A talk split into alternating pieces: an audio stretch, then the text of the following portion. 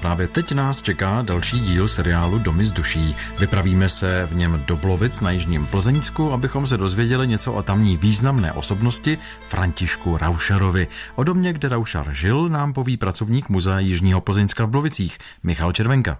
Tento klasicistní dům číslo popisné sto čtyřicet osm pochází z první poloviny devatenáctého století. Je nemovitou kulturní památkou. Dům prošel řadou stavebních úprav. Posledními soukromými majiteli byli manželé František a Josefa Raušarovi. Roku devatenáct set čtyřicet byla v této budově veřejnosti poprvé zpřístupněna část sbírek Blovického muzea, jehož počátky sahají do roku devatenáct set třináct. Z iniciativy ředitele blovických škol Františka Raušara byl založen muzejní odbor. Blovické muzeum mělo později příslušnost pro celý okres Plzeň. Bylo tak předchůdcem dnešního muzea Jižního Plzeňska v Blovicích. Co se zde v současnosti nachází? Budova je v současnosti v majetku Městského úřadu Blovice. Na fasádě domu je umístěna mramorová pamětní deska připomínající Františka Raušara.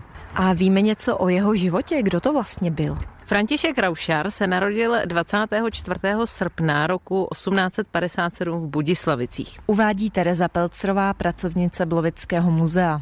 Jako začínající učitel nastoupil v roce osmnáct set sedmdesát šest na Blovickou školu. Tady dosáhl funkce ředitele obecné a měšťanské školy. Jako pedagog vynikal začleňování moderních školních metod a směrů do praktické výuky. S velkým zaujetím se věnoval ochraně přírody a místních památek. František Raušar toho zvládal ale mnohem víc. Byl předsedou knihovní rady Československého červeného kříže v Blovicích, spořitelního výboru Městské spořitelny, nebo třeba literárního spolku.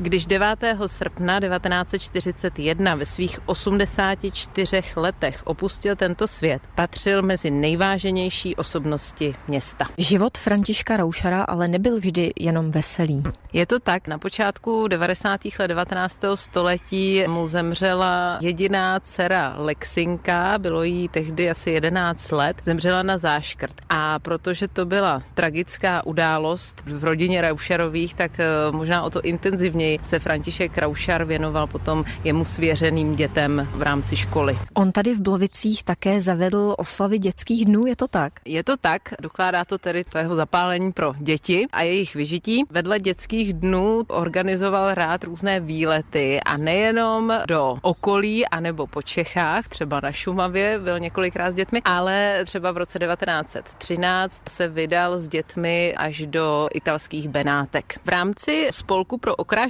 města Blovic zavedl stromkové slavnosti. To byla taková krásná akce, kdy se většinou o víkendech vysazovaly nové stromy a většinou to bylo spojeno i s takovým doprovodným programem, že se u toho zpívaly písně, recitovaly se básně a tak. Kateřina Dobrovolná, Český rozhlas.